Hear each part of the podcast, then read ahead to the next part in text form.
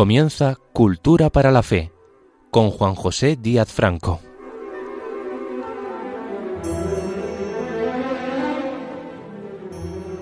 Bienvenidos a su programa Cultura para la Fe. Gracias por sintonizarnos. Permitan que, como hago habitualmente, dirija un saludo especial para quienes estén sufriendo alguna enfermedad en este momento. Me solidarizo con ellos, como ellos lo hacen sin duda alguna con los padecimientos de Jesús, referente privilegiado para los cristianos de cómo interpretar el dolor. Hoy hablaremos del día de la fecha, del Domingo de Ramos. El 2 de abril del año 30 de la era cristiana a la que Jesús dio nombre, es decir, un día como hoy. Coincidencia no habitual en la conmemoración litúrgica del Domingo de Ramos. Un día como hoy, pero 1993 años atrás, tuvo lugar uno más de los hechos misteriosos y simbólicos de la vida de Jesús en la tierra, como fue el de su entrada triunfal en Jerusalén, arropado por una multitud entusiasmada por la presencia carismática del gran profeta, del traumaturgo que devolvía la visión a los ciegos y resucitaba a los muertos, como había sucedido pocas fechas antes en la cercana Betania. Pero, sobre todo para los suyos, lo que aconteció hoy, casi 2000 años atrás, fue la manifestación pública y definitiva del Mesías prometido por los profetas israelíes.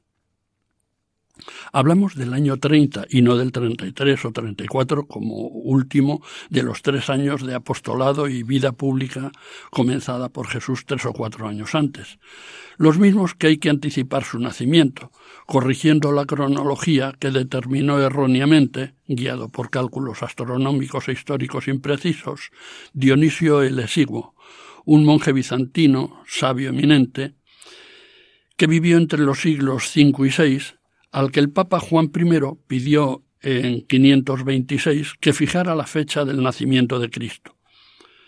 Por esos cálculos inadecuados, corregidos actualmente por la ciencia moderna, se considera que hay que ampliar el periodo en que Jesús debió nacer, situándolo entre los años 7 antes de Cristo y 3 después de Cristo, aunque en la práctica ha persistido a efectos de datación oficial la cronología anterior a la corrección de los cálculos de Dionisio. Estaba muy próxima la fecha de la Pascua judía, y Jesús se disponía a acudir a Jerusalén para celebrar esta fiesta emblemática para la espiritualidad del pueblo judío. El viaje a Jerusalén por la fiesta de la Pascua era obligatorio para todos los varones en la religión judía. Quienes residían en Nazaret debían recorrer hasta Jerusalén unas 25 a 30 leguas, unos 140 kilómetros. Los 4 evangelistas proporcionan una completísima narración de la entrada triunfal de Jesús en Jerusalén, episodio de extraordinaria trascendencia, previo a los días de su pasión y muerte. Encontrarán, si lo desean, este pasaje de la vida del Señor en Mateo 21, 1:11, Marcos 11, 1:11, Lucas 19, 29, 44 y Juan 12, 12, 19.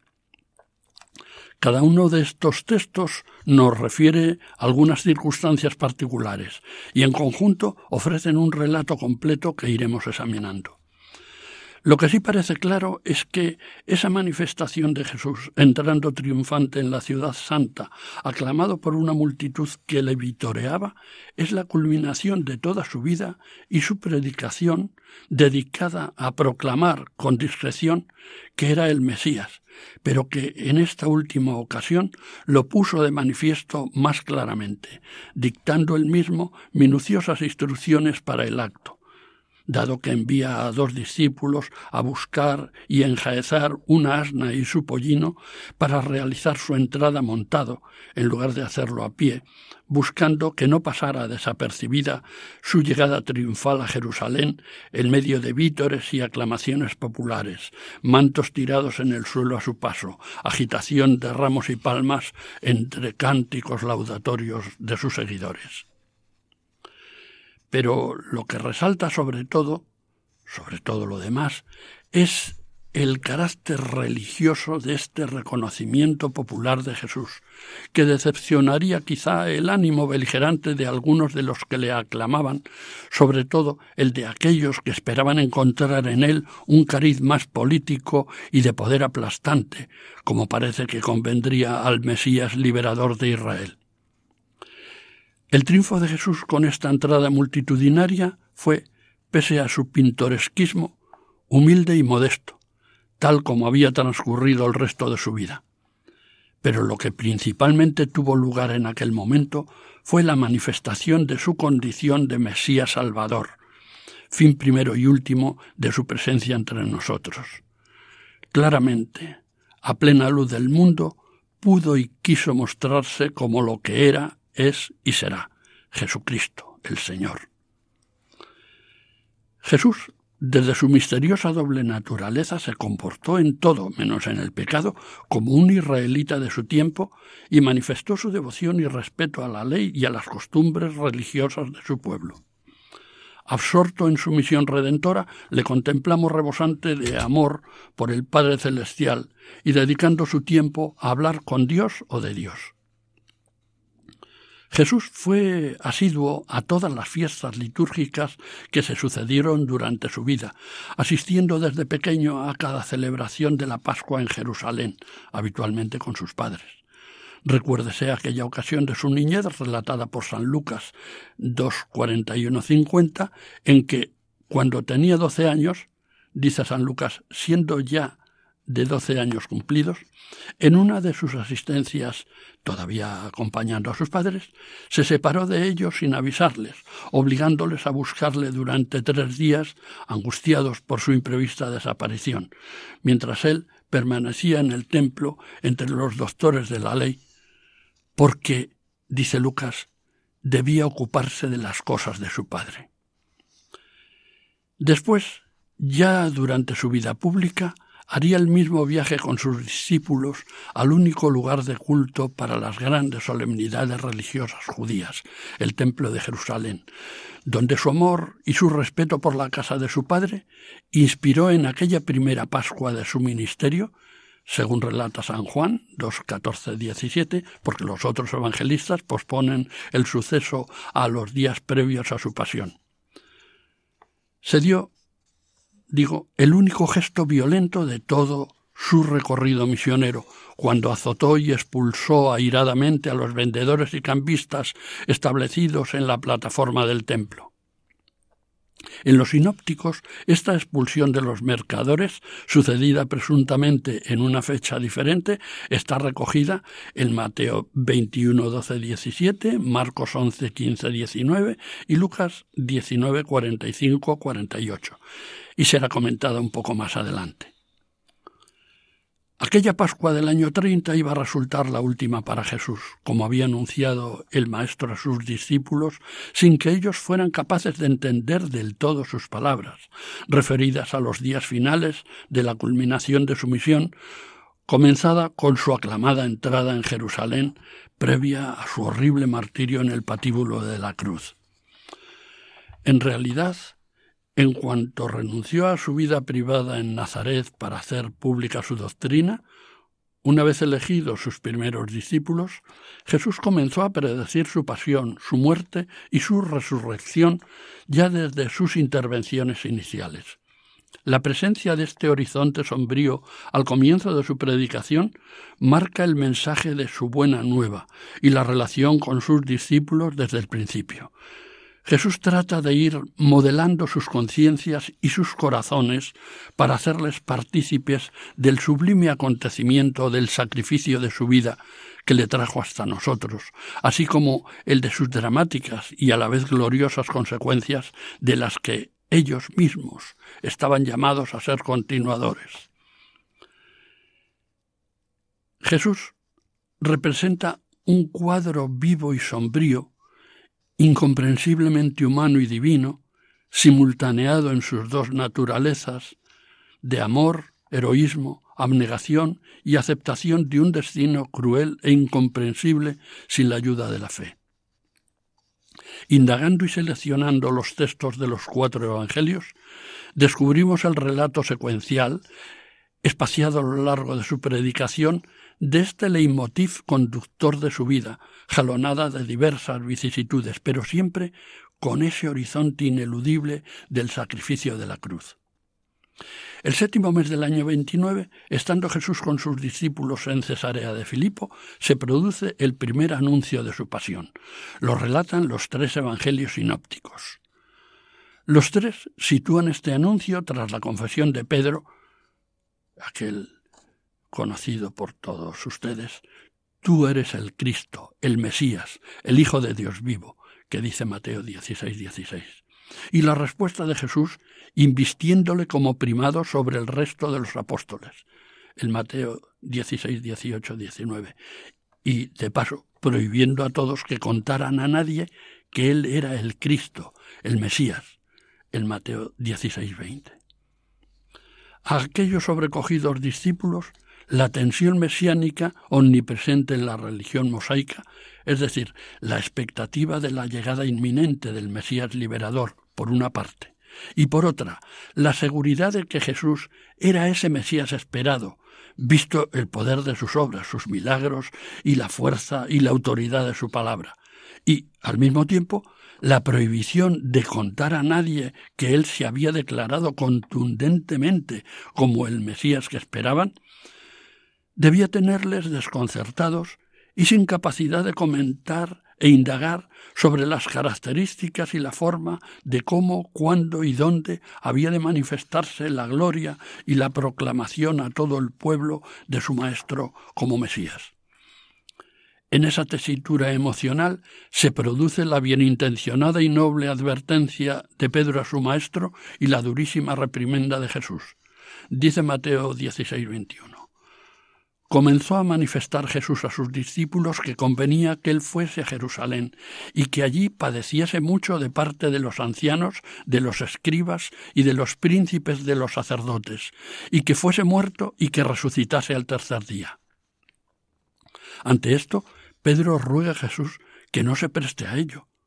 Y Jesús se indigna y abronca a Pedro, diciéndole, al rudo y noble pescador, delante de esos mismos apóstoles ante los que acaba de saltarle, poniéndoles a todos bajo su autoridad: «Quítate de mi vista, Satanás, que me escandalizas, porque tus pensamientos no son los de Dios, sino los de los hombres». Así leemos en Mateo 16, 23. Con lo cual, Pedro y los demás apóstoles ya no se atrevieron a preguntar más, aunque a veces no entendieran lo que decía. Permítanme que les recuerde el significado de alguno de los títulos personales que Jesús menciona: ancianos, príncipes de los sacerdotes, escribas, hijo del hombre. Los ancianos son los respetadísimos jefes de las familias judías a los que se denominaba príncipes del pueblo. No deben confundirse con los príncipes de los sacerdotes, que eran, además del sumo pontífice en ejercicio, Caifás aquel año, los otros sumos sacerdotes, por ejemplo Anás, anteriores en el cargo, y, en tercer lugar, los representantes de las cuatro clases de sacerdotes. Los escribas eran los llamados doctores, casi todos ellos de la secta farisea, y gozaban de un gran prestigio, y eran maestros en Israel. Pero fundamentalmente debo hacer una breve referencia al término arameo «hijo del hombre», que procede del libro del profeta Daniel, en el capítulo 7, versículo 13, y que los evangelios sinópticos mencionan nada menos que 66 veces. Esta expresión autorreferencial aramea es la que Jesús emplea para hablar en tercera persona de sí mismo, y lo hace de forma reiterada, pero no extraña para quienes le escuchaban, ya que era una expresión de uso trivial y cotidiano en la cultura judía, gracias al libro del profeta Daniel que se leía en las sinagogas. Más tarde, la expresión «hijo del hombre» fue traducida al griego, conservando su significado original de título salvífico o mesiánico, que vendría a representar el quinto reino de los que menciona el profeta Daniel, el pueblo elegido, que fue menospreciado y perseguido, pero más tarde devuelto a su antigua gloria. Por fin, cuando Jesús hablaba de los gentiles, se refería principalmente a todos los habitantes del Imperio Romano no judíos. muchos de los cuales fueron convertidos a la fe de Cristo por San Pablo, llamado por eso el apóstol de los gentiles. Un mes después del primer anuncio de su pasión, en el octavo mes del año 29, se produjo la transfiguración de Jesús en el monte Tabor ante Pedro, Santiago y Juan, como leemos en Mateo 17, 1-12. Y también en esa ocasión les impone la obligación de no contar lo que han visto, en este caso el episodio de su transfiguración, hasta tanto que el Hijo del Hombre, es decir, él mismo, haya resucitado de entre los muertos, no sin antes haber hecho padecer los judíos a ese Hijo del Hombre, como también habían hecho lo que quisieron con Juan el Bautista. Dentro de este Vía Crucis todavía incruento, siguiendo al Maestro incondicionalmente donde quiera que fuera, asistimos al segundo anuncio de la Pasión durante el octavo mes del año 29 en Magdala, en su recorrido por Galilea entre Cafarnaún y Tiberíades. Dice Mateo 17:21, mientras estaban en Galilea les dijo nuevamente Jesús: el Hijo del Hombre ha de ser entregado en manos de los hombres, y le matarán, y resucitará al tercer día, con lo cual los discípulos se afligieron sobremanera. También lo refiere Marcos en 9:29-31. Entre tanto iba instruyendo a sus discípulos y les decía: el Hijo del Hombre será entregado en manos de los hombres y le darán muerte, y después de muerto resucitará al tercer día. Ellos no comprendían, dice el evangelista, cómo podía ser esto que les decía, ni se atrevían a preguntárselo. Finalmente, Lucas 9:44-45 dice: y mientras todo el mundo admiraba las cosas que hacía Jesús, él dijo a sus discípulos: grabad en vuestro corazón lo que voy a deciros. El Hijo del Hombre está para ser entregado en manos de los hombres. Pero ellos no entendieron este lenguaje, dice San Lucas, y les era tan oscuro el sentido de estas palabras que nada comprendieron, ni tuvieron valor para preguntarle sobre lo dicho. En este recorrido de anuncios previos de su pasión, el tercer anuncio de la pasión acontece próximo ya a consumarse su persecución, pasión y muerte durante el tercer mes del año 30, en Betania, pocas fechas antes de su entrada triunfal y especialmente glorificadora en Jerusalén. Dice Mateo 20:17-19, poniéndose Jesús en camino para Jerusalén, tomó aparte a sus 12 discípulos y les dijo: mirad que vamos a Jerusalén, donde el Hijo del Hombre ha de ser entregado a los príncipes de los sacerdotes y a los escribas, y le condenarán a muerte y le entregarán a los gentiles para que sea escarnecido y azotado y crucificado, mas él resucitará al tercer día. Marcos 10:32-34 lo refiere así. Continuaban su viaje subiendo a Jerusalén y Jesús les adelantaba, y estaban sus discípulos como atónitos, y le seguían llenos de temor. Y tomando de nuevo aparte a los 12, comenzó a repetirles lo que habría de sucederle. Nosotros vamos, como veis, a Jerusalén, donde el Hijo del Hombre será entregado a los príncipes de los sacerdotes y a los escribas y a los ancianos, que le condenarán a muerte y le entregarán a los gentiles, y le escarnecerán, y le escupirán y le azotarán, y le quitarán la vida, y al tercer día resucitará. Lucas 18:31-34 lo cuenta así. Después, tomando aparte Jesús a los 12 apóstoles, les dijo: «Ya veis que subimos a Jerusalén, donde se cumplirán todas las cosas que fueron escritas por los profetas acerca del Hijo del Hombre, porque será entregado en manos de los gentiles y escarnecido, azotado y escupido, y después que le hubieren azotado, le darán muerte, y al tercer día resucitará». Pero ellos, dice Lucas, no comprendieron ninguna de estas cosas. Antes bien, era un lenguaje desconocido para ellos y ni siquiera entendían la significación de las palabras dichas. Tampoco entendían los lúgubres augurios de Jesús, ni siquiera sus más inmediatos colaboradores, los carísimos apóstoles Santiago y Juan, que acuden acompañados por su madre ante las plantas del que ellos parece que ven como inminente rey Mesías, a rogar y ofrecerse para ocupar la inmediatez a izquierda y a derecha del que imaginan como poderoso dominador material de todo y de todos. Esta postura indigna por egoístas al resto de meritorios apóstoles, y todos reciben una vez más la corrección fraterna y realista de Jesús y la llamada a la humildad. Esto lo vemos en Mateo 20, 28 y Marcos 10, 35, 45. Interrumpimos brevemente el relato para ofrecerles un momento musical, en este caso una melodía gregoriana excepcional, In Pace in Idipsum, de John Sheppard, que vivió entre 1515 y 1559.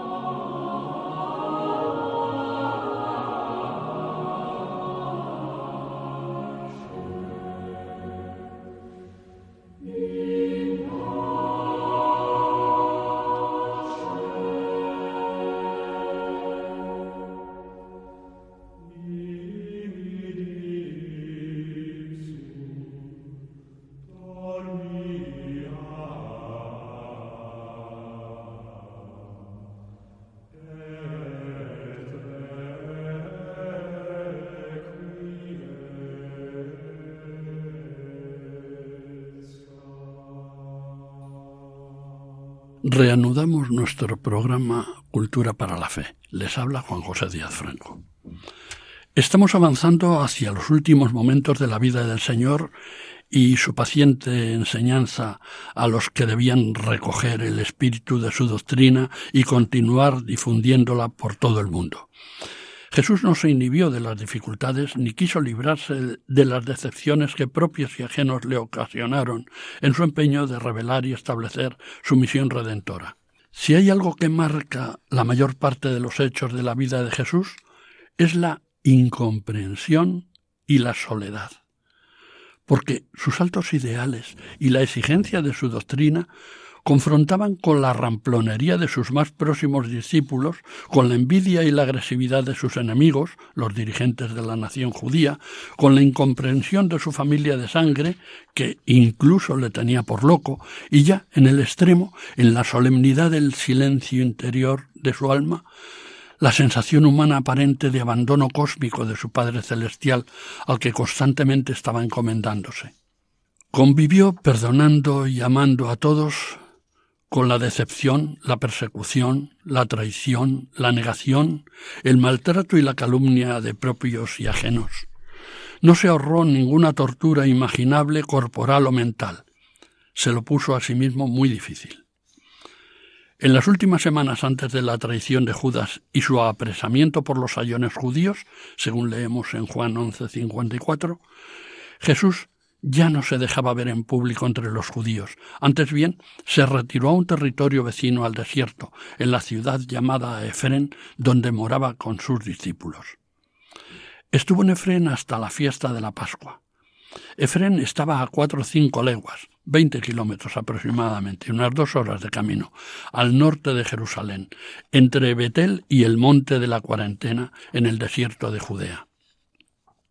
Como estaba próxima la Pascua de los judíos, muchos de aquel distrito subieron a Jerusalén antes de la Pascua para purificarse, o sea, para prepararse a celebrar la Pascua por medio de sacrificios y purificaciones, como acostumbraban los judíos, especialmente si habían contraído alguna mancha legal. Todos iban en busca de Jesús y se decían en el templo unos a otros: ¿por qué no ha llegado aún Jesús a la fiesta? Lo leemos en Juan 11, 55-57. La posible intención de Jesús con su presencia en la fiesta la recoge Lucas en su Evangelio 19:11, cuando dice que muchos pensaban que estaba a punto de manifestarse el reino de Dios en la persona de Jesús. En este contexto, Jesús, que continuaba infatigable con su predicación, propone a sus seguidores la parábola de las 10 minas, unos 6 euros en la equivalencia actual, pero quizás allí entonces una gran suma, que según el Evangelio de San Lucas, 19:11-17, entrega a un candidato rey a sus criados para que negocien con ellas, con el resultado del castigo al único que no negoció con ellas. En el episodio paralelo de Mateo 25:14-30 reparte talentos en lugar de minas, pero la historia es la misma. Califica de malo y perezoso al siervo que no rentabilizó el dinero encomendado. Se supone que así sucederá con la venida del Señor tras su resurrección, cuando transcurran los días aciagos que se avecinan. Vuelva y reclame el uso dado a la riqueza espiritual recibida, y el resultado del mayor o menor esfuerzo por valorar y rentabilizar los caudales espirituales de gracia. Al atardecer de la vida te examinarán del amor, dice San Juan de la Cruz, parafraseando la reclamación exigente de las minas y de los talentos por parte del Señor que las encomendó a sus siervos. Después de pronunciar esta parábola, Jesús prosigue su viaje hacia Jerusalén. Y dice Lucas 19:28 que iba delante de todos. Se había dado una orden de busca y captura, incitando a la delación de Jesús por quien le reconociera, como si se tratara de un peligroso delincuente que habían dictado los escribas, fariseos y demás dirigentes religiosos judíos, empezando por el sumo sacerdote Caifás, que obligaba a Jesús a no prodigar su presencia, por el riesgo de ser descubierto antes de que llegara su hora, por estos no elegidos enemigos, teniendo que refugiarse en lugares cercanos a Jerusalén, donde sus devotos se disputaban y se honraban con su presencia, mientras sus añudos enemigos buscaban su perdición. Nos lo cuentan los evangelistas. Juan 11:53. Y así, desde aquel día, el día que resucitó a Lázaro en Betania, se refiere, los judíos, instigados por su sumo pontífice de aquel año, Caifás, no pensaban sino en hallar medio de hacerle morir. Juan en 11:57 dice: de todas formas, los pontífices y fariseos tenían ya dada orden de que si alguno supiese dónde estaba Jesús, le denunciase para detenerle. Marcos en 11:18-19 dice: enterados de la expulsión del templo de los mercaderes por Jesús, los príncipes de los sacerdotes y los escribas andaban trazando el modo de quitarle la vida secretamente, porque le temían, viendo que todo el pueblo estaba maravillado de su doctrina. Por eso, en aquella ocasión que refiere Marcos, así que se hizo tarde, Jesús salió de la ciudad. Refieren también los evangelios en esos momentos la escena de Jesús expulsando a los mercaderes del templo. Lo hace Lucas 19:45-48. Y habiendo entrado en el templo, comenzó a echar fuera a los que vendían y compraban en él, diciéndoles: escrito está, mi casa es casa de oración, y vosotros la habéis convertido en cueva de ladrones. Y enseñaba todos los días en el templo. Pero los príncipes de los sacerdotes y los escribas y los principales del pueblo buscaban cómo quitarle del mundo, y no hallaban medio de obrar contra él, porque todo el pueblo estaba con la boca abierta escuchándole. El espectáculo del mercadeo de productos y bienes en el templo, el mismo que 2 años antes le había indignado, era exactamente el mismo ahora. El compadreo entre la piedad y el negocio provocó en Jesús la misma indignación que antaño, hasta el punto de obligar por la fuerza a los sorprendidos mercaderes a desmontar sus chiringuitos. Por este episodio tampoco pasó desapercibida su entrada en la ciudad. Se admite por muchos autores que esta segunda expulsión de los mercaderes en el templo, que refieren los sinópticos, no fue la misma que aquella que nos refirió San Juan en su capítulo 2. Los apóstoles y discípulos de Jesús no habían acabado de entender claramente el sentido final de su predicación y de su vida entre ellos. Le amaban, pero no concebían un mesianismo humilde y resignado a la derrota y a la muerte frente a malvados y desaprensivos, carentes de verdaderos argumentos religiosos, morales, políticos, psicológicos o sociales contra él, que sólo buscaban su muerte, su eliminación, su desaparición, para ejemplarizar a quienes hubieran creído en él, porque convenía, según el malvado sumo pontífice Caifás, que uno muriera para salvar a todo el pueblo y a la nación entera. Lo cuenta Juan en su Evangelio 11:50. Parece que parte de sus familiares, salvo la Santísima María, que fue conservándolo todo, como nos dice Lucas en 2:51, de manera clara y distinta en su especial corazón de Madre de Dios, sus familiares, hacía mucho que consideraban a Jesús un perturbado. Lo leemos en Marcos 3:21 y en Juan 7:5, al que trataron de contener sin conseguirlo, pero abundando en la opinión perversa de los dirigentes judíos que le consideraban poseído por el demonio. En Marcos 3:22, ese demonio al que Jesús expulsaba de los cuerpos de los pobres enfermos o posesos que se lo imploraban, llenando de paso de confusión a esa desagradable tropa de espías del templo que le seguía, llena de odio, dispuesta a perderle. Leemos en Marcos 3:21. Entretanto, algunos de sus deudos que no creían en él salieron para recogerle, porque decían que había perdido el juicio.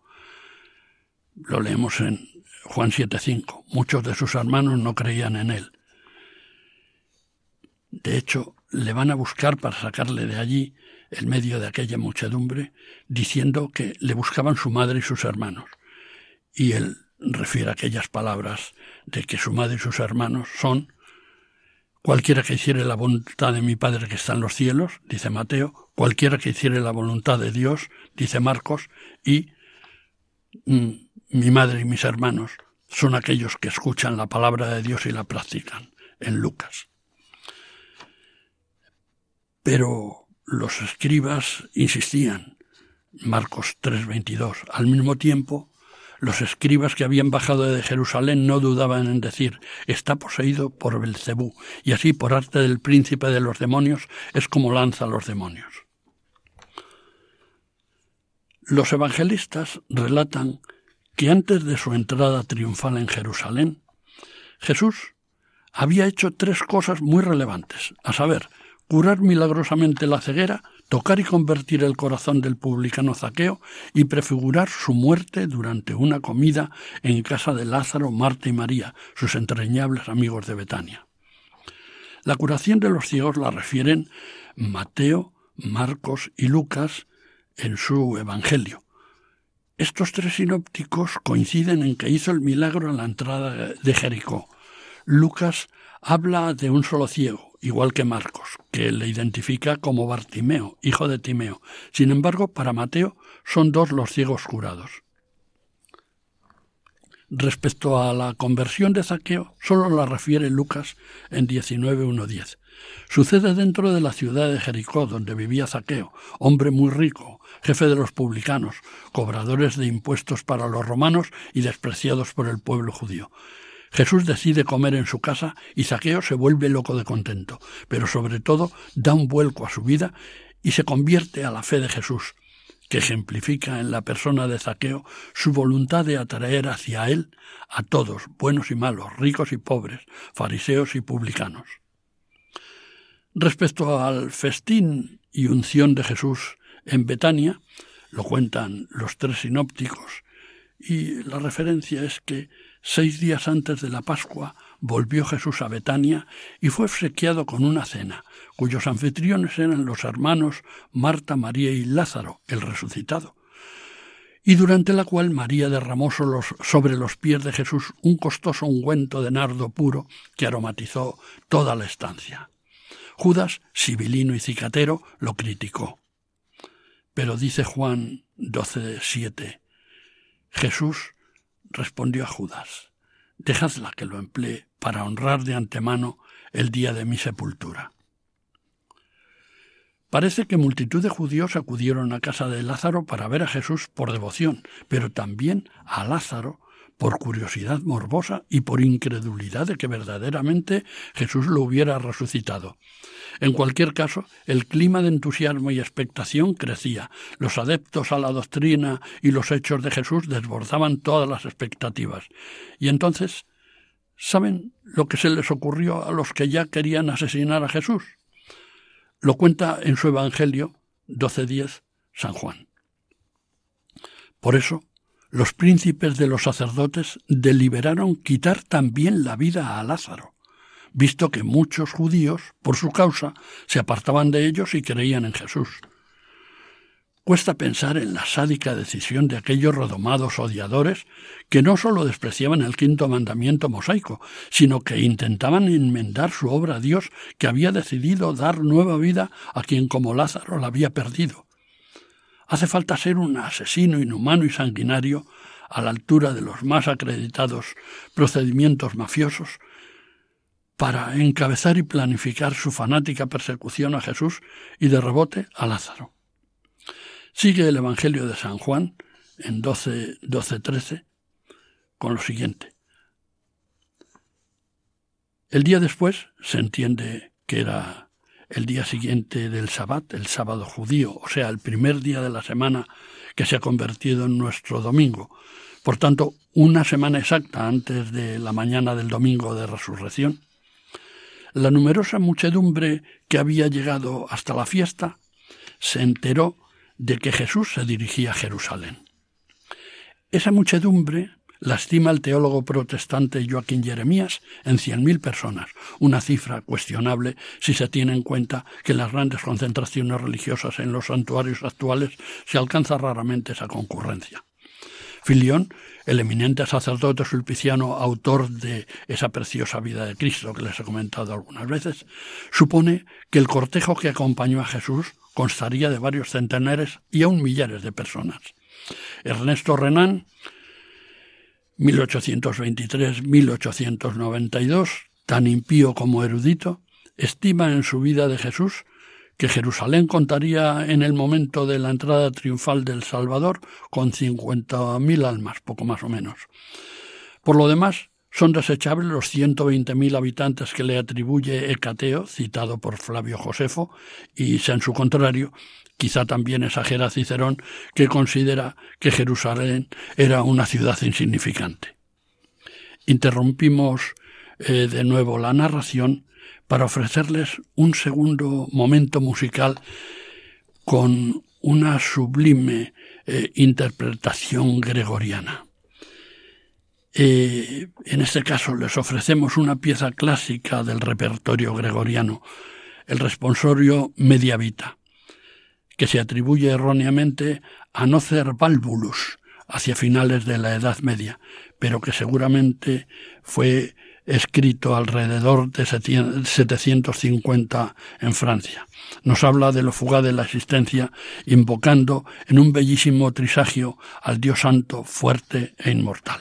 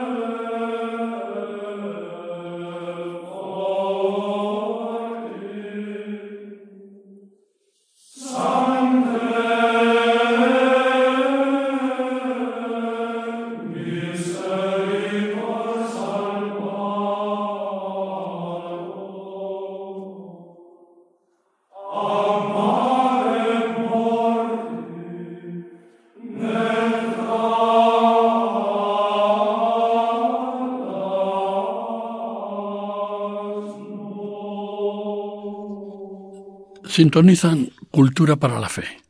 Les está hablando Juan José Díaz Franco. La entrada mesiánica de Jesús en Jerusalén es referida por los cuatro evangelistas. Mateo, en el capítulo 21, versículos 1-11, Marcos, capítulo 11, versículos 1-11, Lucas, capítulo 19, versículos 29-54, y Juan, capítulo 12, versículos 12-19. El evangelista San Juan, testigo presencial del hecho, resume así en su evangelio, capítulo 12, versículo 12, el acontecimiento. Al día siguiente, una gran muchedumbre de gentes que habían venido a la fiesta, habiendo oído que Jesús estaba para llegar a Jerusalén, cogieron ramos de palmas y salieron a recibirlo gritando: «Hosana, bendito el que viene en nombre del Señor, el Rey de Israel». Igualmente, el apóstol San Juan manifiesta que la hora, su hora, ha llegado. Su hora, la de su martirio, y la de la proclamación de su condición mesiánica ha llegado.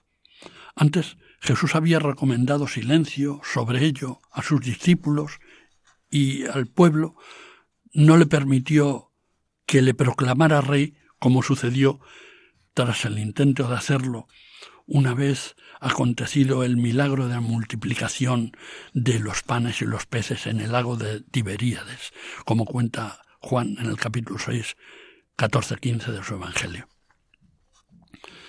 Pero previendo el final del recorrido de su vida terrestre, se permitió Jesús disfrutar de una gloriosa apoteosis que manifestara su reino mesiánico.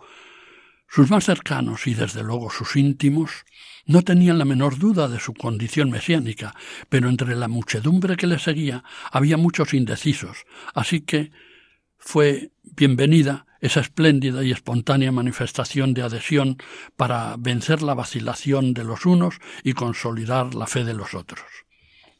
A esta manifestación gloriosa, motivada por la indudable conciencia mesiánica de Jesús, ya preconizada por los oráculos proféticos veterotestamentarios, se asociará en los días siguientes anteriores a la Pascua el triunfo del fervor religioso y de la autoridad de Jesús en los episodios simultáneos de la expulsión de los chamarileros, tratantes y cambistas del mercadillo instalado en el templo, que acabamos de mencionar un poco antes, seguido de la irrefutable dialéctica con que ridiculizará a los que trataban de hacerlo a su vez con él, mediante sus insidiosas preguntas sobre su autoridad para expulsar a los mercaderes, que quedan reducidas a la nada en medio de un silencio de los fariseos que se adivina impotente y rabioso.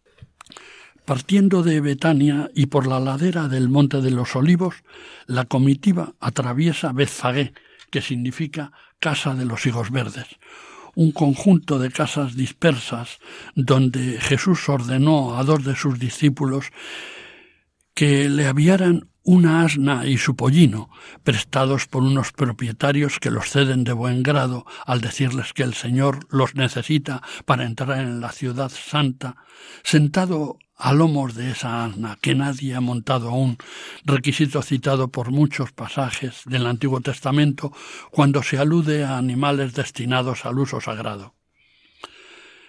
Los cuatro evangelistas relatan la entrada del Señor en Jerusalén y cada uno de ellos recoge voces de admiración y clamor que dedicó la población al Jesús Mesías triunfante. Según Mateo, «Hosana al Hijo de David, bendito el que viene en nombre del Señor, hosana en el cielo». Según Marcos, «Hosana, bendito el que viene en nombre del Señor, bendito el reino de nuestro padre David que viene». Hosana en las alturas. Según Lucas, bendito el Rey que viene en nombre del Señor, paz en el cielo y gloria en las alturas.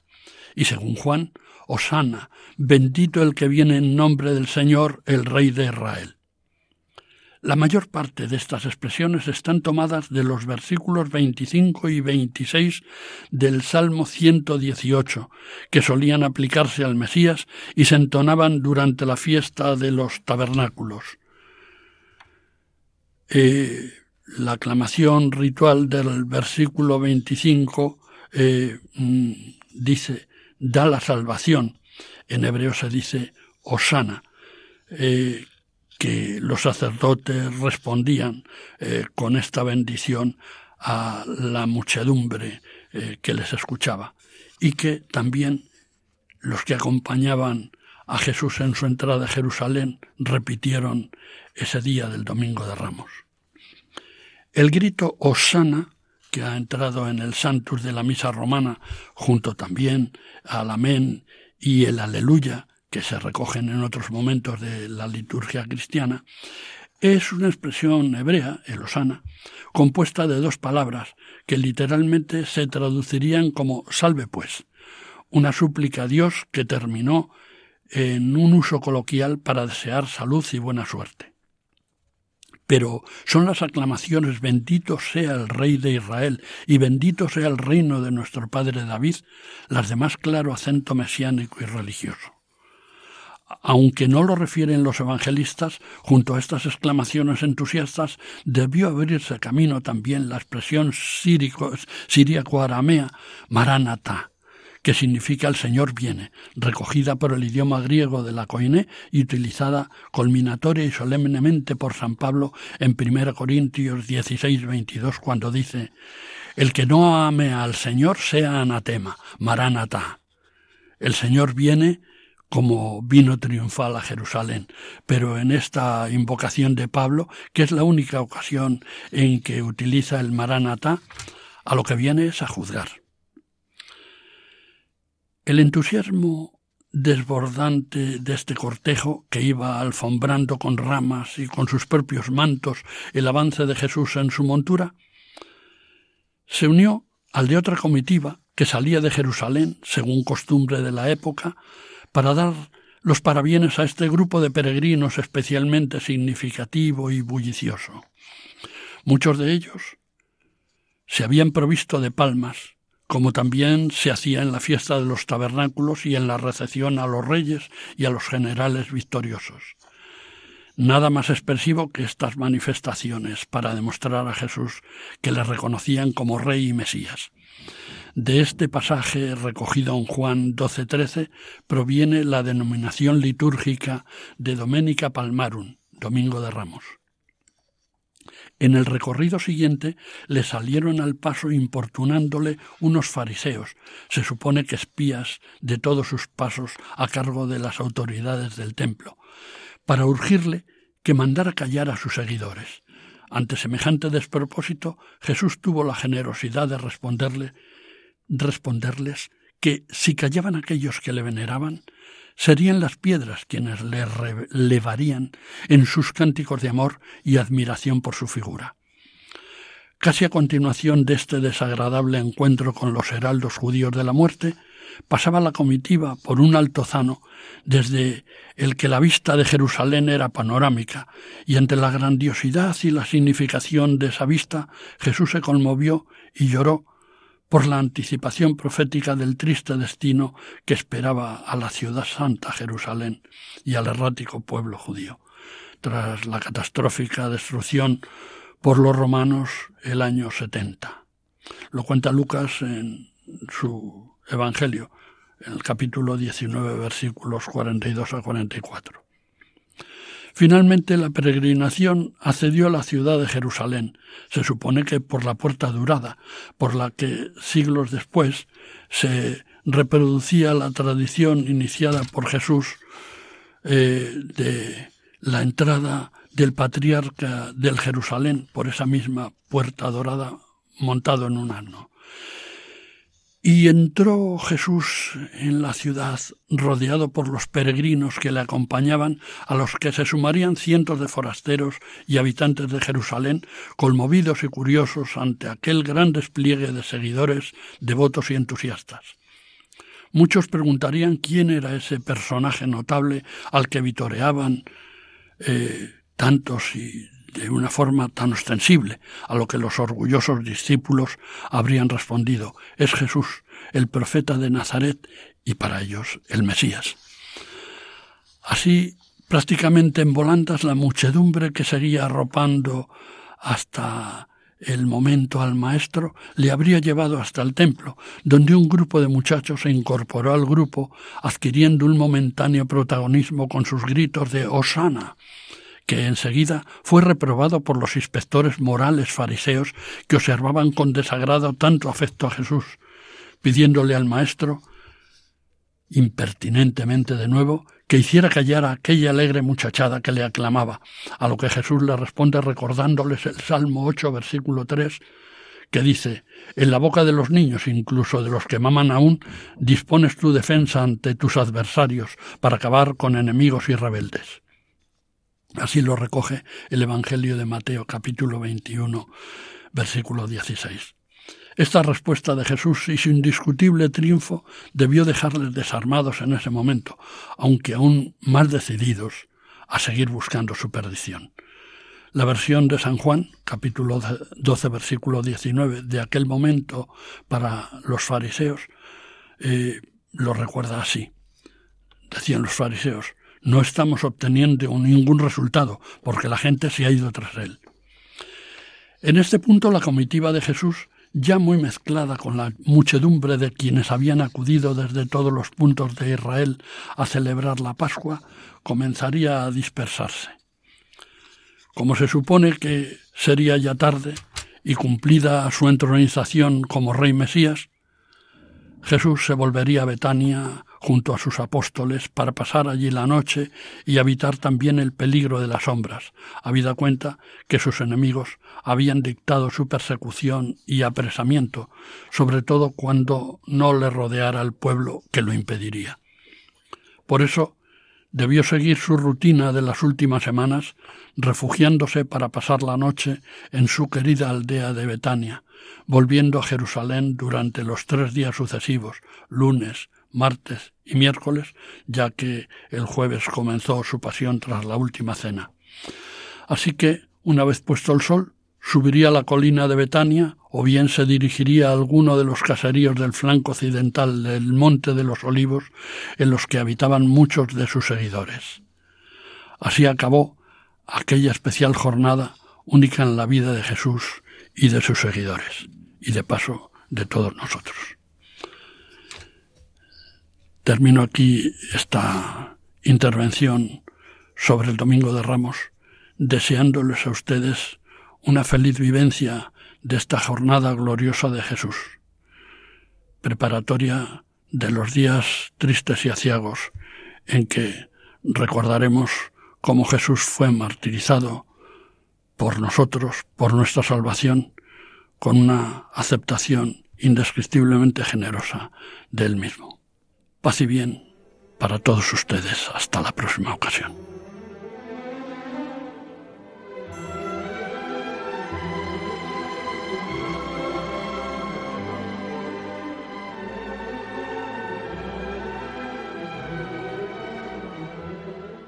Acaban de escuchar Cultura para la Fe, un programa dirigido por Juan José Díaz Franco.